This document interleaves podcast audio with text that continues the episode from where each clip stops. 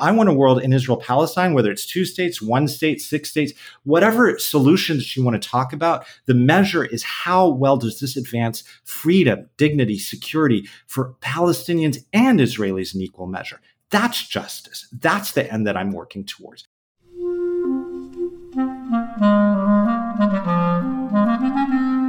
Hello, this is the Great Battlefield Podcast. I'm Nathaniel G. Pearlman. A great political battle is being fought right now between progressives and the forces of reaction on the other side. This show is about the political entrepreneurs and other progressive leaders who are finding new or improved ways to fight. I continue to talk to some people who are working to help us improve our democracy by trying to help bridge across our lines of polarization. Today's guest is Greg Khalil, who is co founder and president of the Telos Group. Telos Group works to form communities of American peacemakers cross lines of difference and equip them to help reconcile seemingly intractable conflicts at home and abroad. So, after a quick word from our sponsor, my interview with Greg Khalil at Telos Group.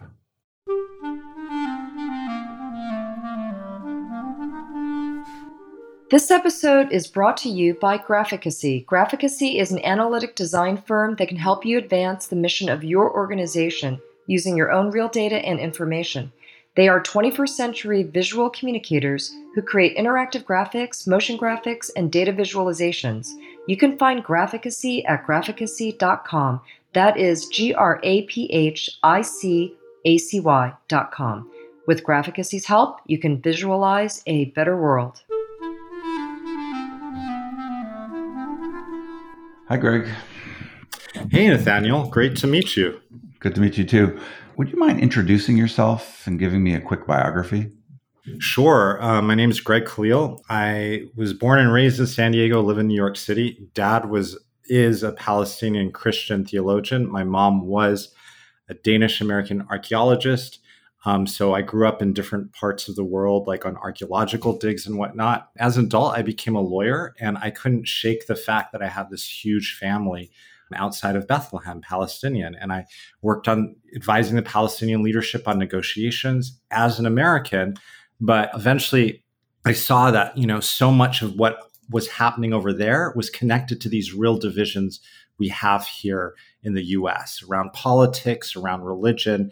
And that led me to found something called the Telos Group, um, which works on not just how America relates to the Middle East, but a lot of these internal divisions and equipping Americans of various different stripes to work around healing those divisions to deal with intractable conflict and injustice. It seems like an important set of skills and an important place to be, especially as the divisions in this country seem to worsen. It's nothing like uh, in the Middle East, but it the trajectory is uncomfortable, and I worry a lot about the country. Just to to go back through how you got yourself here a little less briefly than you put it. Tell me a little bit about that experience with having your relatives over there and and how that sort of informed your feelings about the sides there and the people there? That's a complex question for a lot of reasons. So, first, I mentioned that my parents were archaeologists, and we actually had a dig in Syria when I was a kid. And my parents are some of the most incredible, insane people you could ever imagine. So, so what they wanted to do, like when I was seven years old, um, to get to our dig in Syria, they wanted to drive there from San Diego. And we literally crisscrossed the lower 48 states as this educational multi month journey, put our SUV on a ship, went to Rotterdam, went to my family in Denmark, and then down. Eventually, we made it to Syria like four months later and it was during this this time of the last uprising in Syria. So, like my first memories of the Middle East, um, first day in Damascus, which became our home, um, was almost killed in a suicide bombing outside my school, the American School of Damascus. And so that's like my very first memory of Syria was of just horror and it went on from there. It was it was an incredible time too. We lived part-time literally in a crusader castle um, near our dig. So like just this i mean it was the most incredible childhood but there were these horrors there. And so you know, I didn't get to see a lot of my family in Palestine. We did in Jordan during that trip, but I had these these memories um, and these experiences that when we returned to the states, they just didn't sit. It was like, oh my gosh, this place is so violent. It's so unstable. And here I am in sunny San Diego, like playing Foursquare, like by the beach. Like, you know, these things don't reconcile and then here are all my i have like more than 100 first cousins and so you know growing up palestinian talking to my family every single week hearing their stories growing up in a christian family so you know the world's oldest christian community and jesus was a jewish rabbi you know a heretic and his first followers were heretical jews and arab jews who who you know still date and are you know their their descendants are are part of the palestinian christian community today and so, you know, I, I, I grew up in this environment in which like people had no clue what was happening on the ground in the Middle East. Christians had these weird sort of ideas about what should happen in the Middle East. They didn't even know there were Palestinian Christians. If they were, we were just being slaughtered by Muslims, or we weren't real Christians because, like, we don't, you know, have certain evangelical beliefs and all of that. And there was this real tension there for me growing up like what do i do with all of this I, I, was born into this incredible privilege i can do whatever i want with my life here in america and like i knew that from from day one. And you know and and my cousins who were just like me you know same allergies same bizarre sense of humor um, all of that but you know ambitious as well. Like you know they had no chance for security safety stability education anything. And and the only difference was the accident of our birth. So that was that was something that weighed with me my entire youth into early adulthood how did you see the other religions the adherents of other religions over there well, you know, I mean, they, they were a little bit foreign. My my parents, my mom is no longer living, but um, so I'll speak in the present tense because my dad is. They were incredibly devout Orthodox Christians are. And so this was a big part of our faith. So, like Nathaniel, like when I say like devout, you know, we have like well over 100 fast days a year that we observed every single one when I was oh growing oh up. Goodness. So it's like no animal products, like, you know, it's a hardcore religion. And they were incredibly creative and open minded, and which are two qualities that you don't necessarily associate with each other. This kind of like orthodoxy with this radical creativity and openness. What that meant for me is that I was very taken with the principles by which they led their lives, but I also had a very ecumenical worldview. And I grew up interested in the arts. I went to an arts high school. I was a musician. Like I, you know, I was like left of liberal. And so I had some, you know, yearnings, as I think many of us progressives do, for a world beyond religion. But I didn't have the antipathy to religion that I think that some progressives do who come from religious backgrounds because my experience of it was not this this cage it was rather sort of like this foundation to provide a platform whereby we can root our desire to do good in the world. I just disagreed with what a lot of religious folks were saying was good. But for my general view of religion, it was just, I didn't have this antipathy. I, I, I saw that it shaped culture. I saw that it was important. I just I just wanted to be part of a progressive community in terms of my life and and my understanding of like how I did good in the world. Obviously, as you know from my work, that took a little bit of an unexpected turn in adulthood. You went to UCLA. What did you study there? I, I got two degrees at UCLA, one in music um, and one in French literature. So, like, nothing to do with any of this. What languages do you converse in? Um english but I, I like i can i can live in like levantine arabic and then french. Um but you know i have accents and i make lots of errors. Yeah. What made you want to go to law school and get a law degree and so on?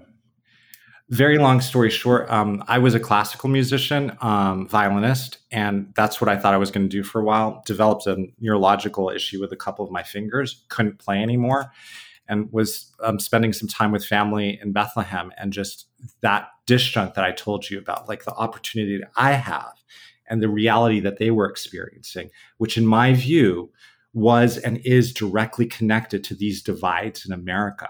The Israeli Palestinian conflict is a modern conflict that would not exist but for American influence And the way that our influence is shaped is is organized around sort of like culture and old fashioned, you know, constituency politics. It's less a foreign policy issue and more a domestic issue. So I went there on the ground and, you know, figuring out what am I going to do with my life now that I can't be a musician anymore. You know, with a sense I didn't want to turn away from this. And my dad, who, you know, as I mentioned, was a professor, had a colleague um, and a Jewish Israeli professor at the Hebrew University in the Technion in Haifa um, my family couldn't move freely around um, Israel, but she could. And she invited me to all of these legal conferences and she took me all around, like, you know, over a space of a few months and introduced me to all sorts of people. And I just remember like having this new idea about what the law was and what it could be.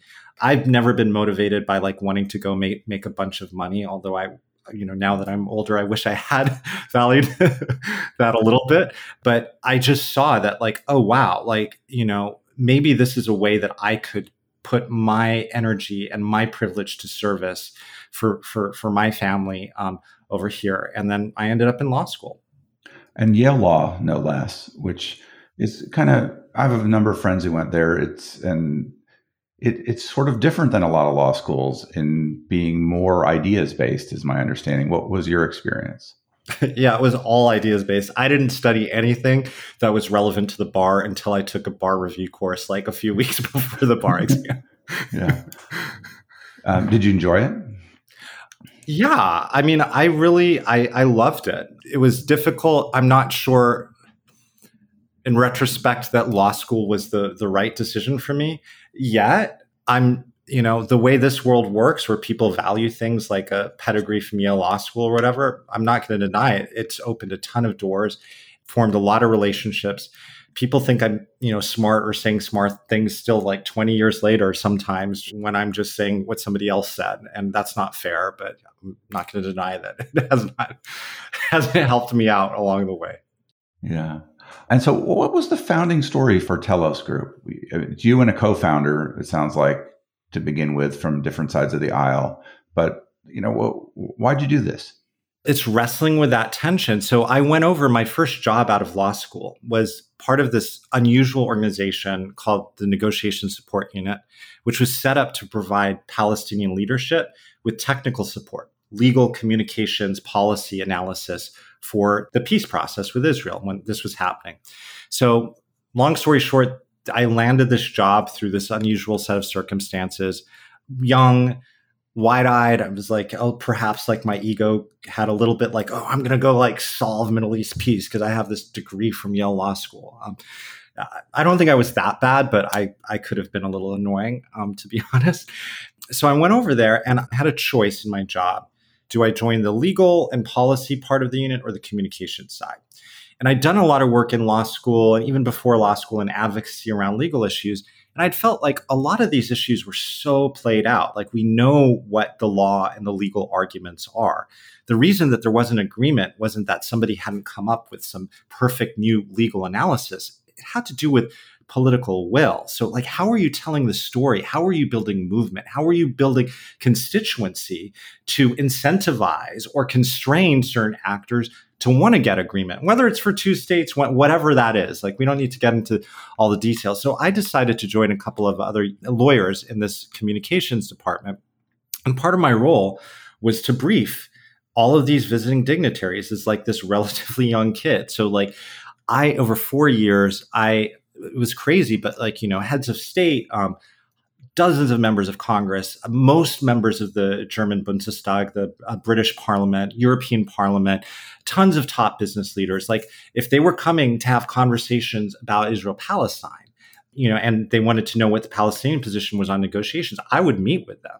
And often with Americans, because I had that experience growing up Christian America, I just drop hints about being Palestinian Christian, not from a faith perspective, but that there was this dwindling community that was dying out, like, you know, uh, about 2% at the time of the, of the population. And it wasn't because they were being slaughtered by Muslims is as popular, you know, in certain, you know, cartoons about, um, about Israel Palestine. um, or by Jews for that matter. It's just this this tiny minority. There, there, there's a lot there that is caught in this conflict and has had access. Like my dad got a scholarship to study at a Christian um, university, and so he left and met my mom when he was getting his PhD at University of Chicago, where my mom was a professor. And so, you know, like there's all sorts of stories like that where, you know, Palestinian Christians have had easy access to get out and flee conflict. So I'm telling the longer version of the story. I'll speed it up. I'm sorry, but long story short was that I um, you know, first person I was introduced to in an official capacity was a man named Todd Deatherage, who was at the U.S. State Department, Republican, evangelical Christian. He was working at the state and sort of the Human Rights Division, but he eventually became chief of staff for uh, policy planning under Condoleezza Rice. He was previously chief of staff for 15 years for um, Senator Hutchinson from Arkansas. You know, this is somebody, given my background, I would not talk to.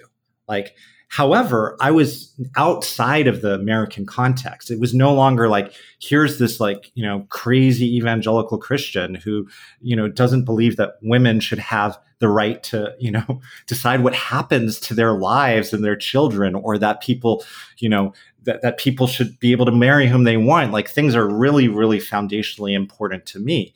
That was not the, the, the lens that I had. The lens was here's a f- friend of a friend who's coming in an official capacity and I have to show him the reality that's happening on the ground here. And so in 2004, we spent this day together with another colleague, um, driving him around, showing him the, the, barrier wall fence under construction in Jerusalem at, at the time and how it was dividing these communities up. And he had all this life changing experience. He didn't suddenly become anti Israel overnight, but he was like, oh my gosh, like what is happening here? There's massive human rights violations happening here. And how this could be good for Palestinians, this is horrible for Palestinians, but how this could be good for Israel in the long term makes no sense. Guess what? Like, uh, you know, it's a lot of my fellow Christians, fellow evangelicals that are unwittingly and sometimes wittingly supporting this like hardcore pro-Israel policy, which isn't really pro-Israel at the end of the day, in his estimation. And so, you know, that that seeded for me this this recognition that wait a second, like this guy who I put in a box, is really sincere and thoughtful. He's on a journey.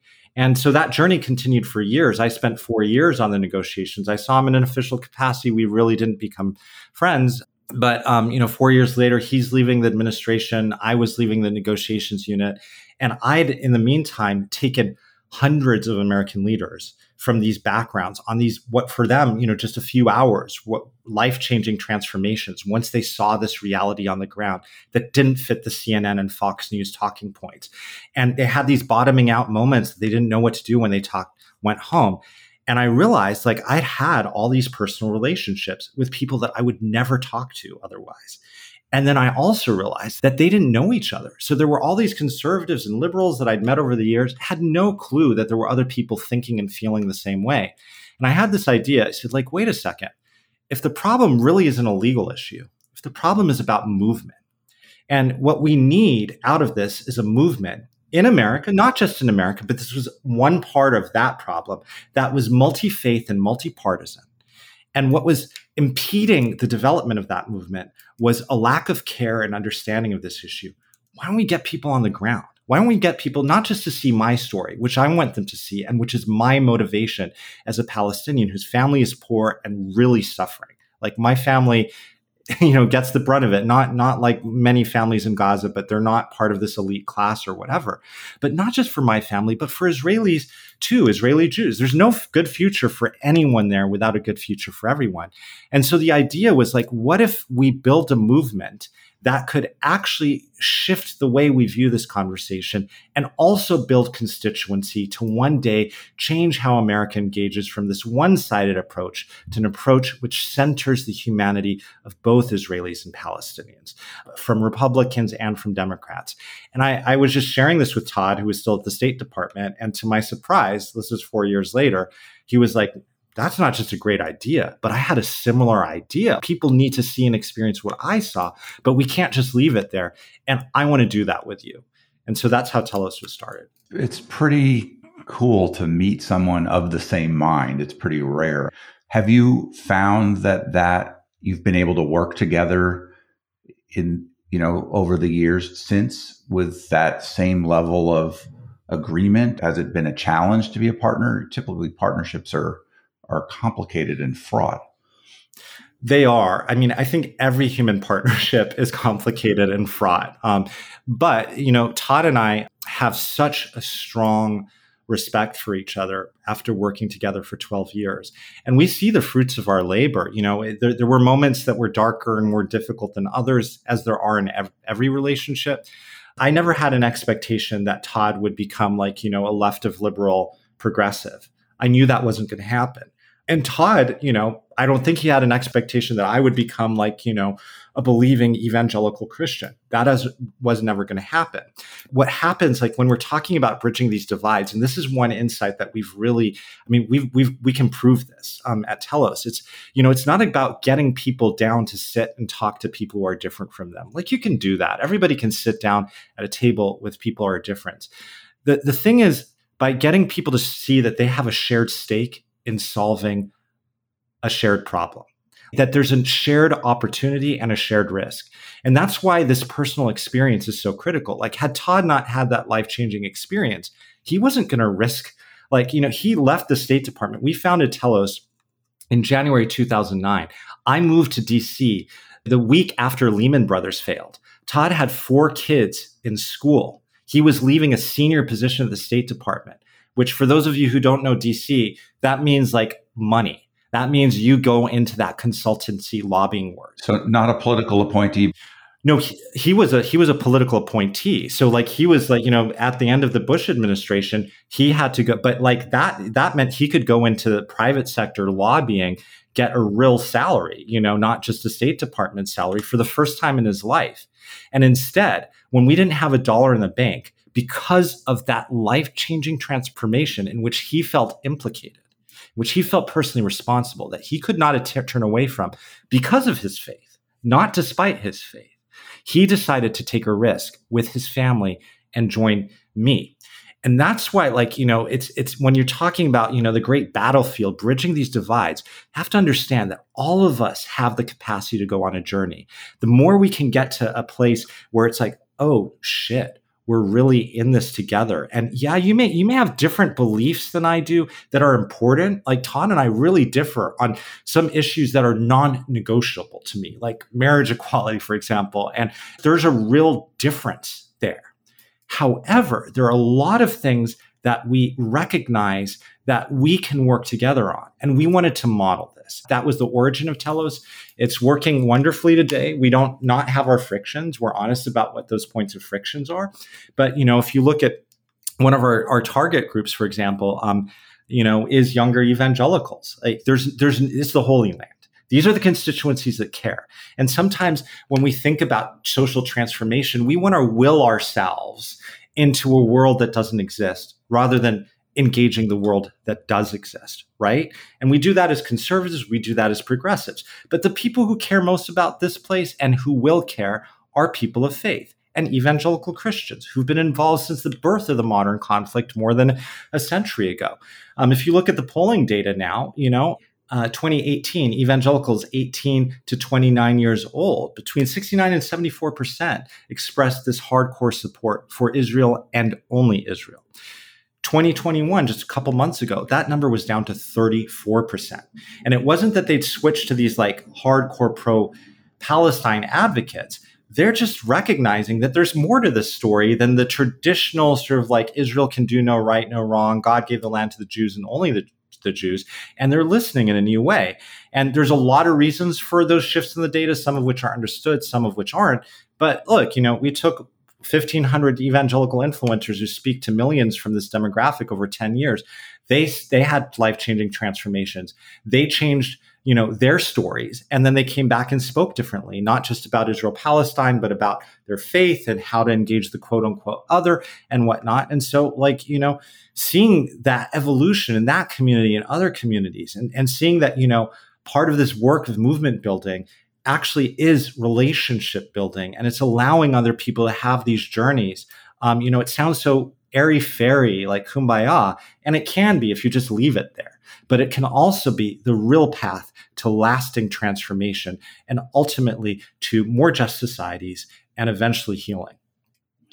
I imagine that there are people who, because of the way we are polarized in this country and over there, that there's a lot of tendency to hear your words and try to put you on a side to say, all right, he's on the Palestinian side. And even if he's kind of covering it by saying, I'm pro Israeli, I'm pro Palestinian, I'm pro America, I'm pro peace, which I've read on your website, I think there'd be a lot of people who will be like, no, this is the side he's on. How do you respond to that sort of imagined reflex that I hear out there? Well, I'd say in some sense they're right. I mean, I definitely do land on a side. I'm on the side for human rights. I'm on the side for equality and for justice. That said, but I'm also on the side for mutual flourishing. I don't think in Israel Palestine or back here in the States that it's a zero sum game. So my family's land outside of Bethlehem is currently being expanded upon, you know, by one of these illegal Israeli settlements that you can see from our land. We have title going back hundreds of years and, you know, there's, it's manicured and we've gone without water sometimes for weeks on end. I, you know, I, I'm just giving you like sort of the not even the G version of what's happening there. But the point to say that if my family gets their land back, and then the Israelis living in the settlement that's built on my family's land suddenly become caged like my family is, don't have freedom of movement, don't have civil or political rights, don't have running water. That's not justice that's not the world that I'm working for or that anybody should be working for. And some of us on either sides are working for, you know, in this dog eat dog, winner take all paradigm. That's not the paradigm that I'm working for. So I recognize, like, you know, I, I want a world in Israel Palestine, whether it's two states, one state, six states, whatever solutions you want to talk about, the measure is how well does this advance freedom, dignity, security for Palestinians and Israelis in equal measure. That's justice. That's the end that I'm working towards. That's the end that I'm working towards here in the United States on the issues that we work in here. I'm not looking to reverse these systemic injustices and make the folks on the bottom on the top. That's not justice. So, you know, people can levy that criticism. And in some sense, they're right, depending on where they're coming from. I will say one thing, though, you know, uh, and this has been my experience growing up Palestinian.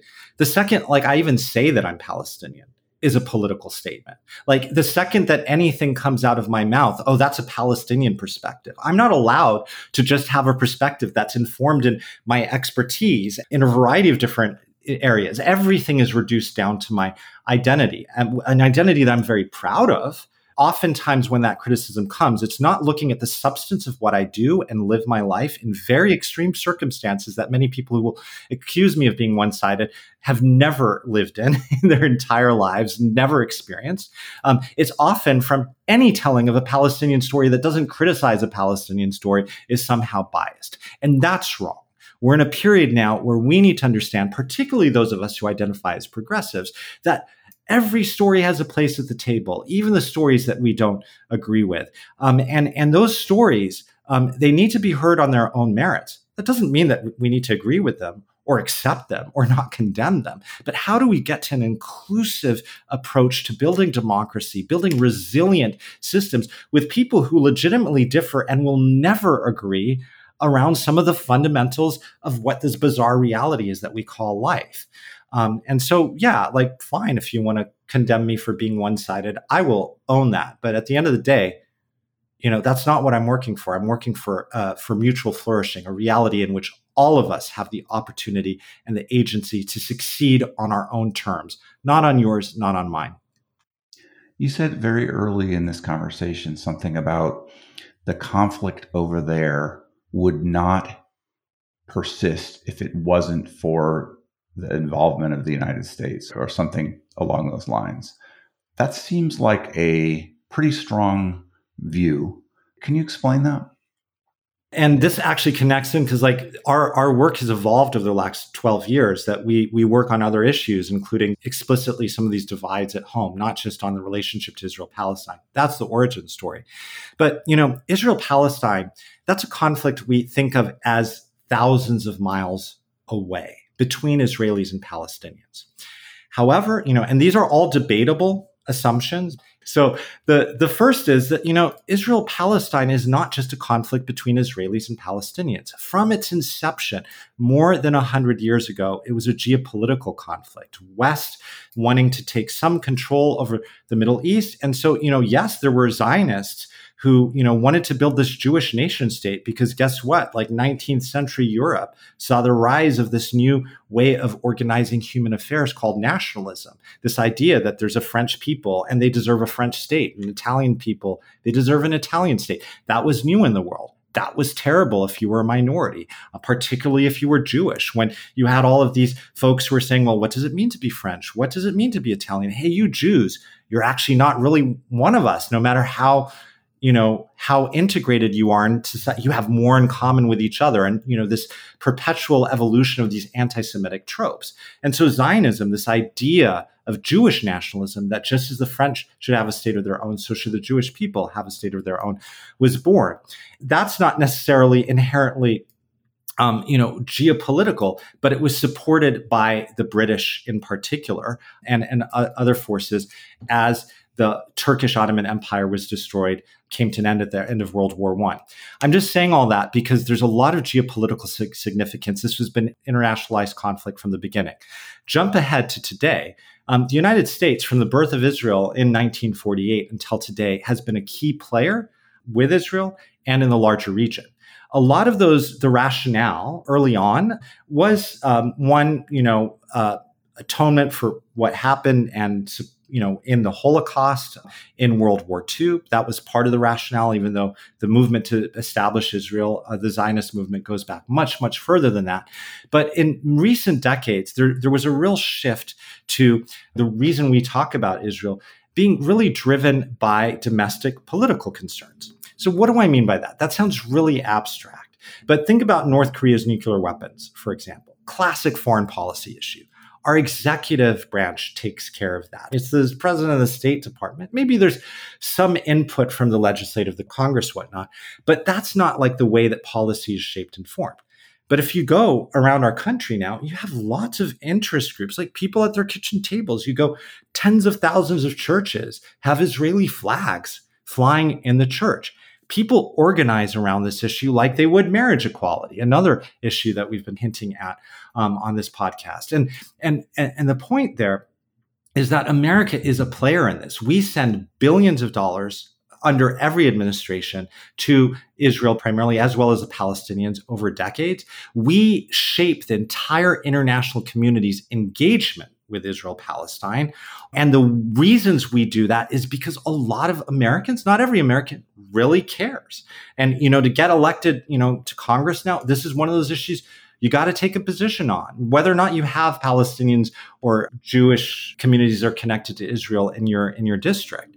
And so, you know, what's interesting about this when you, you say that, it may sound controversial, but that's just a description of the way things are. That the U.S. has been a key player of this conflict for decades now. It's not just Israeli-Palestinian conflict. So, if you want to resolve that conflict, obviously, ultimately, it's Israelis and Palestinians who are going to live out any peace agreement. And there are other international players like Iran and other players in the Middle East and Europe and whatnot. But the US is a key player. It's a critical player, and the world's posture um, turns on how the US engages. And that comes back not just to US politics, but ultimately US culture. How do Americans think? How do they feel? How do they act on this issue? So, how do you think that conflict there intersects with partisan politics here? Well, increasingly so, and particularly during the Trump administration. Two things. One, historically, there's been bipartisan, quote unquote, pro Israel consensus. And I say quote unquote because you know what it means to be pro-Israel has been evolving. You may have heard of J Street, which is a you know liberal advocacy group, um, primarily um, Jewish, and then to the left of J Street, Jewish Voice for Peace, who've been really challenging what does pro-Israel mean. Um, you know, if Israel's moving to the state where there's no possibility of a two-state solution, but historically there's been a bipartisan quote unquote pro-israel consensus and so you know president obama in his last year passed one of the biggest aid packages for Israel, you know, $32 billion. That was President Obama, who was seen as the, one of the most more critical presidents of some of Israel's policies, like its settlement. But um, what's been happening is there's been increasing partisanship over the last couple decades that was accelerated by Trump. I've referred a lot to evangelical Christians. They have um, some segments, not all segments of evangelical Christians, have a particular theology related to Israel. This was really big in our culture for a number of decades, but didn't really have political expression until the rise of the religious right in the 1980s and wasn't really organized into political force until 1990s 2000s and now evangelical christians are big players um, in the Israel-Palestine space. So much so that many Jewish Americans who are, you know, in the traditional pro-Israel space are like waking up and like, wait, what happened? Like these guys have more influence than Jewish communities do about the Jewish state. Like what happened here? Um, during the Trump administration, made this clear. You may have heard of the U.S. moving its embassy, for example, from Tel Aviv to Jerusalem. Trump said, quote unquote, I did that for the evangelicals. And Mike Pompeo, Secretary of State, um, former Vice President Mike Pence, these guys were evangelical Christians who had this particular theology around Israel. And so when they were so public around it, that I think forced the question a lot. Meanwhile, there's been a lot of activism within progressive circles that wasn't there around Palestine before. And I think, you know, through a prism of intersectionality, of connecting various justice issues around. And so more and more you see progressive voices taking up the mantle of Palestinian rights. This was part of the uh, Black Lives Matter platform, for example. And you see politicians like AOC and Bernie Sanders coming out in support of Palestinian rights. And let lest we be too, you know, laudatory, whatever your position, if you're for Palestinian rights or for human rights for both Israelis and Palestinians, there's a political rationale as well there because there's been this rise within progressive circles of progressive advocacy for Palestine that makes sense for um, certain politicians who have largely progressive networks to come out in support of human rights for Palestinians too. Now there's a political rationale which didn't exist. What this means now is a once bipartisan consensus around what it means to be pro Israel is changing and it's becoming more partisan. So the traditional pro Israel definition um, is housed more and more within Republican and evangelical circles. And now there's a split within um, within the left, within the Democratic Party. So, you know, President Biden comes from the more establishment, um, you know, Democrats, and, and that wing of the party still has this more AIPAC informed, more traditional pro-Israel consensus. The progressive left is now seeing this very differently. It's pretty complicated. How do you navigate, do you think, through that changing morass towards a solution? Well, on Israel Palestine, that's difficult because things have never been less clear. There's no leadership on the ground there. I mean, Israel has been in disarray now, finally, with a new government after four elections in two years. Palestinians haven't had elections in 16 years, and President Abbas I don't think even enjoys support from President Abbas right now, especially you know after ordering like you know the, the, the murder of a dissident journalist. I mean, this is just absurd what you're seeing like happening in the Palestinian territories. Not to mention the split, and then America doesn't want to play a leading role in this right now. So I want to mention two things here because um, it's important for the listeners. I don't want you to get drowned out in the complexity of like we're talking all, all this algebra. I want I want to say um, one thing on Israel Palestine and then bring it back to what's happening in the States here. So in Israel Palestine, we don't have the end zone. I'm not a football fan, but to use a football analogy, like we no longer have consensus around whether even a two state solution is possible, much less desirable. So there's nothing that we're working towards. So in these periods of ambiguity, okay, yeah, it's so complex. It doesn't mean that the justice issues should be ignored they become that much more relevant. And what was missing was a framework that centers fundamental rights for both Palestinians and Israelis. So there's a lot we don't know. There's a lot of more complexity than when I worked on the negotiations here, but there's a lot that we do know. We do know that there's no good way forward for anyone there without a good way forward for everyone there. So, how can we shift the conversation that begins to incorporate human rights into this? That's a win. And when the politics shift, okay, well, then we can piece something together, you know, um, to advance that process. This is a multi generational thing. Anyways, um, that said, I do believe we can see a just resolution to this within our lifetimes and much sooner than we think. But secondly, how this relates to our problems in the US. Um, to come back to uh, you know some of my personal story, like my parents were archaeologists, and when we were driving around the Middle East, they always used to say, "What seems so you know set in stone today." This is going to change. Like power is always shifting. And I don't mean that in a, in, a, in a negative sense, but what I want people to understand in America is that like it may not feel like, you know, things will change, but they are changing. They're changing every day. It may not feel like we have agency, but we actually do have agency. How we think and how we talk affects behavior. We're co creating this reality. And we may feel like our democracy is irredeemably broken. It's not. Trust me, for someone who's lived in places where you, your voice doesn't matter and you, and you can get killed for like saying something that somebody doesn't like. Like, no, we actually have opportunity right now. The great battlefield, the biggest lie is that we don't have impact because we do. If you look back and you see how dramatically this world has changed over the last decades, for good and for bad, that was driven by people who realized that they had a fighting chance. So this is our chance to get into this. Like, oh, Israel Palestine so complicated. Oh, racial equity, racial justice so complicated. Yeah, it is. But it's much more complicated if you don't have people of goodwill really doing that dirty work of rolling up their sleeves and advocating for something and also willing to cross these divides that we're not supposed to cross. Democracy is about building community with people who are different from us.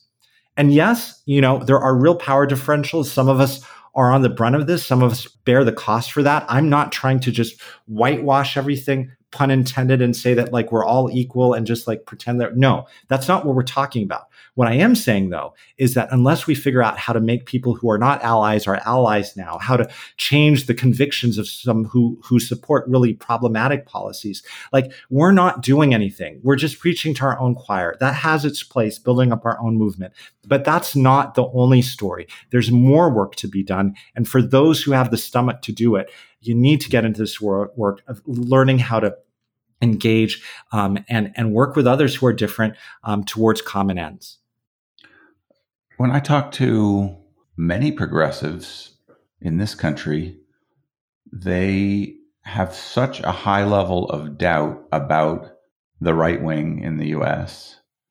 that they don't want to talk to them. They don't want to even think about bridging a divide. They want to defeat them or ignore them or wish them away. What have you learned methodologically in dealing with this issue over there and its connection here that we might be able to apply to the deepening divide here? Great. I'll answer that question directly. Just one point I need to emphasize here. The first rule of effective diplomacy the first rule of effective marketing for anything is to actually understand your audience, to see the world as it is, not as you would like it to be. These communities are not going anywhere. So I'm speaking in the negative. Like if you're talking about the Holy Land, forget about working towards a sustainable solution by ignoring the people who care most about this issue. Not going to happen forget about in America, like, you know, ignoring tens of millions of people who are really organized and mobilized. The first practice of peacemaking, as I would call it, is listen to understand, like to see the world as it is, not as you might hope it to be. And this is just like, you know, when you're going to the doctor and, hey, you have cancer. I mean, I hate to like bring in the C word. You got to be honest about what you're, you're facing. That's the first step. The second step methodologically, as I hinted at, you know, tell us you can go on our website and we have these principles of practices of peacemaking that that articulate like, you know, what are some of the postures that that that you need to actually engage with integrity and then how do you do it? Like how do you practically do it? I hinted at the first one you know listening to understand. That's not the end that's the beginning you know the first step. And one thing i think that you would find when you do this not just on a personal level, but a societal level, is that you will see that these big groups that we put people in, just as we're grouped into as like liberal and progressives, are highly differentiated. So, yeah, you might have like some January 6th insurrectionists. You might have some KKK members and some proud, like you might have all of these people out there that you, you, you know, realistically not going to like make a lot of progress with. But these communities are so divided and differentiated in very important ways. And by painting with one brush, you are relinquishing incredible power and agency.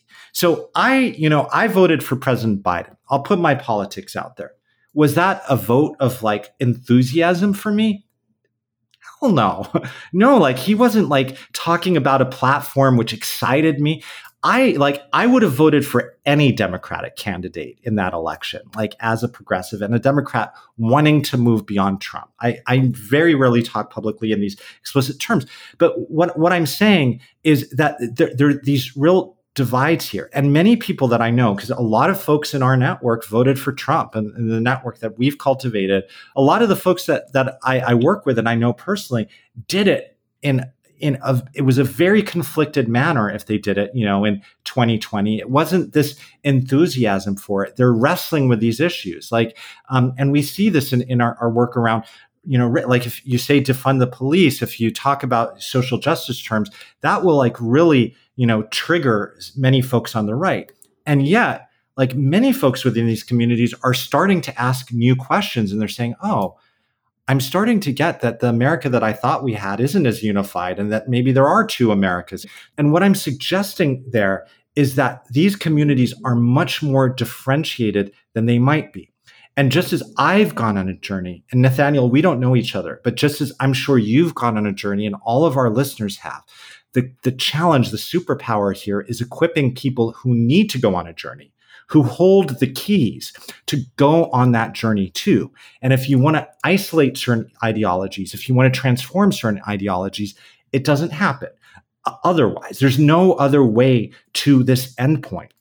And yes, this work is not for everyone. It doesn't mean that, like, if you're listening to this and you don't want to engage, people are different than you. Like, no, I'm, I'm not saying that you have to do this. I'm saying that this is part of the package of social transformation.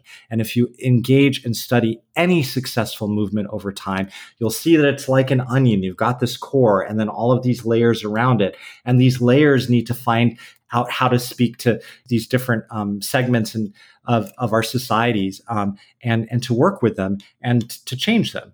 And we've seen this in our lifetime on a variety of different issues which have transformed. I'm just wondering how do you sort of operationalize this journey that you think people need to take to bridge divides in this country. If I understand, you've you've taken people from here to go look at the mess that there is over there and the injustice that they can see very visually over there. How and what can we do over here to bridge between rural Trump land and what they're thinking about this issue and others and urban progressive world, what would you suggest? What are you doing? I'll, I'll share some some steps that we have, and these could take a variety of different permutations. But you know, this is what we do and what we find works. We have a three step process. We say immerse, train, and act. So the first step is immersion. Um, and this is really critical to understanding the complexity of a variety of issues in human terms. In Israel Palestine, we take people on these immersive experiences throughout Israel and Palestine. Obviously, it's for a larger purpose, um, it's not tourism. Uh, we also do the same thing here with many of our alumni in the US South and increasingly other parts of the country um, too. But that immersion experience, having that personal transformative experience is key for participants, whatever your background. And all of these experiences are transformative, whether you come in with a liberal or a conservative framework, when you're involved in conversations and you have this depth. But that's not the end. That creates a, a framework um, for ultimately collaboration. So the train component comes is like, okay, well, what do you do with that experience? One way that I find effective to um, connect people of difference is not to do it based on like, hey, you know, you're a conservative and you're a liberal. Get together and talk. Sometimes you can do that, but uh, for what purpose? So, for example, what's worked with us um, is we take the alumni from our trips. We take folks on cohorts from specific communities. It's not just like, you know, anybody can sign up. So I can take folks from evangelical megachurches and you know Phoenix and Minnesota with you know tech entrepreneurs who are devoutly secular from Silicon Valley. And you can get them in the same room because they've had that same experience where like it's been like oh my gosh what's happening in Israel Palestine? Or what's happening around race? Like we're talking about this all wrong. We need to work together. So you get them together to learn how to work together and train them in everything from communications to advocacy. Then the third step, of course, is action. I need to name something really important when you do this work is that often you're working with really vulnerable communities and these communities that are being exploited already.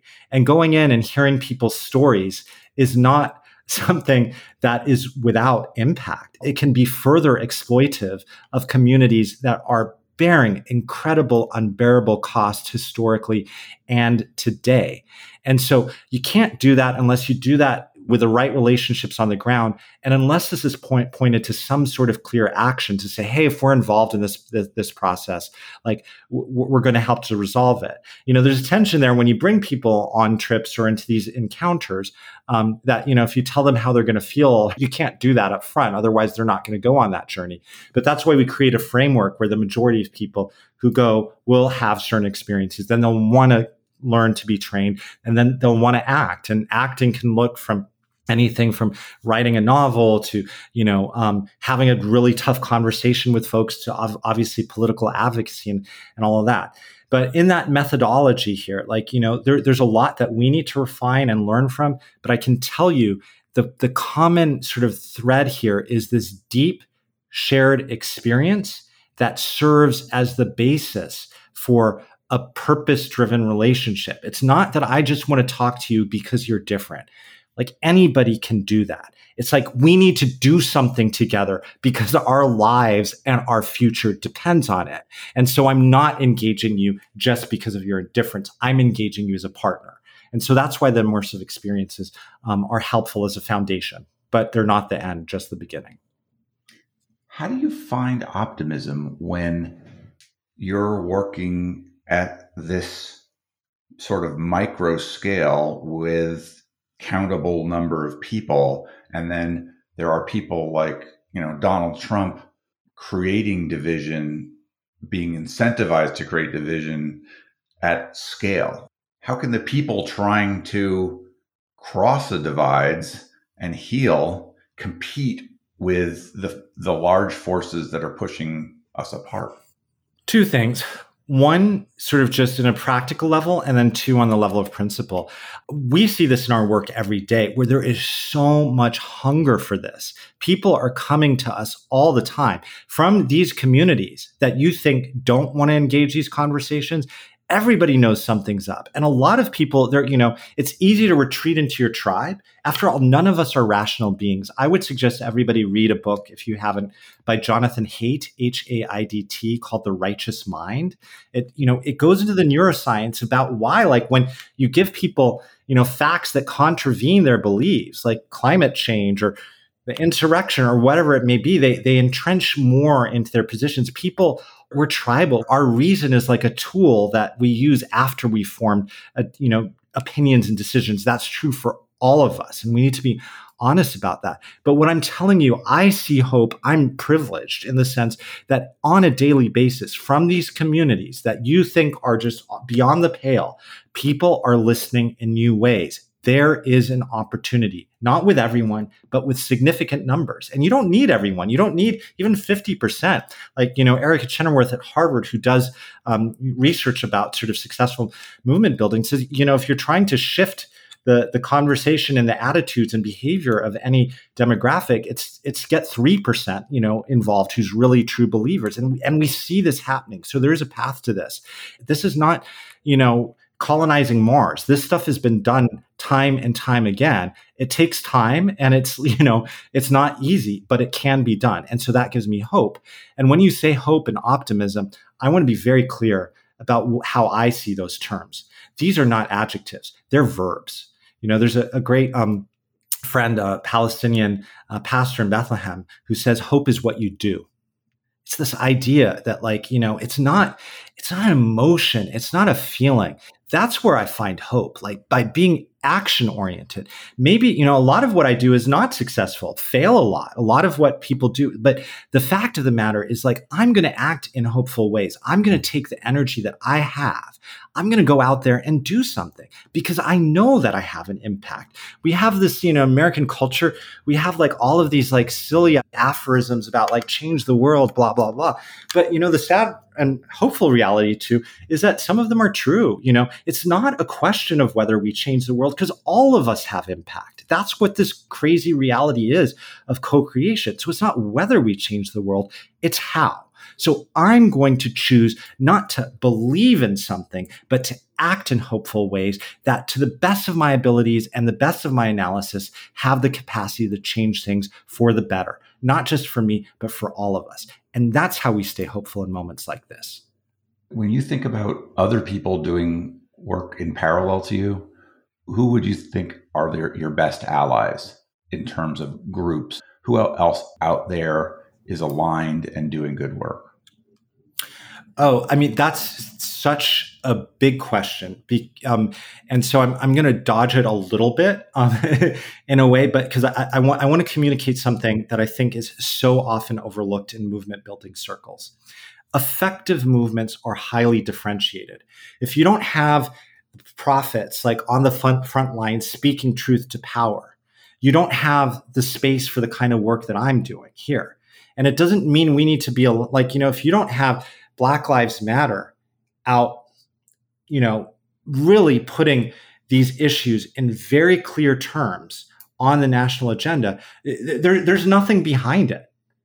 There is no movement behind it. It doesn't mean that like we have to be aligned in our politics or anything like that. Um, but what I am saying is that for some reason we're in this moment we're will, willfully putting us in these silos. That's hamstringing us. That's hamstringing effective movement because effective movements are really differentiated. Where we have the power to speak is not to the quote unquote other, it's to our own communities. So part of our methodology, like a key part of it, is self interrogate. I have the most power to speak to my own people, to change our behavior, not your behavior. And that's, that's fundamental because when you look at that in the context of a larger movement, whatever it's for, people need to be able to engage their communities where they are. And that can feel frustrating.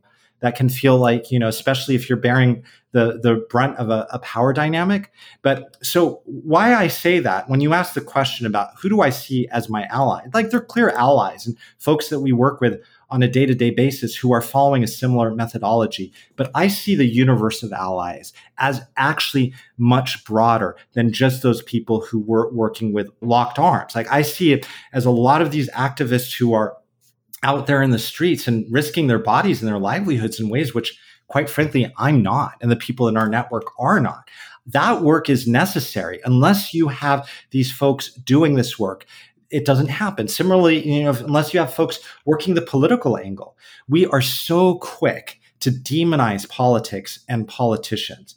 But guess what? Like by nature, this is a messy, inefficient process. That's what it means to represent, you know, people with you know herd cats or whatever it is it's never going to be easy. It's never going to be efficient and it should be inefficient um, in some ways though you know again when you're talking about resolving historic systemic injustice like this is an urgent issue. It's not something to push down generations. But again like that's not a space where we play right now in advocacy but i see a lot of allies there because you know if you don't built to shifting politics, you're, you're not working on, on movement building. Government's the biggest player in town, whether you like that or not. And so shifting actual law and policy is critical.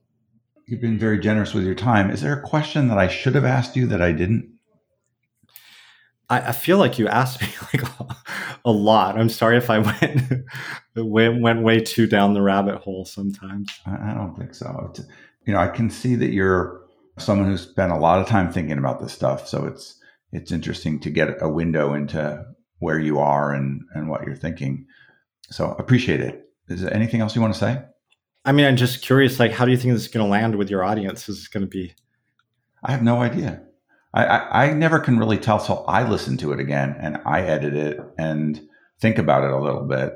I think people will be interested. I think they'll understand a little bit more about what's going on. This is just like one of many, many windows into people working hard to try to make the country, the world better. I think people of good spirit honor that. And uh, I hope they will honor your voice as well. Well, thank you. Thank you for giving me this platform.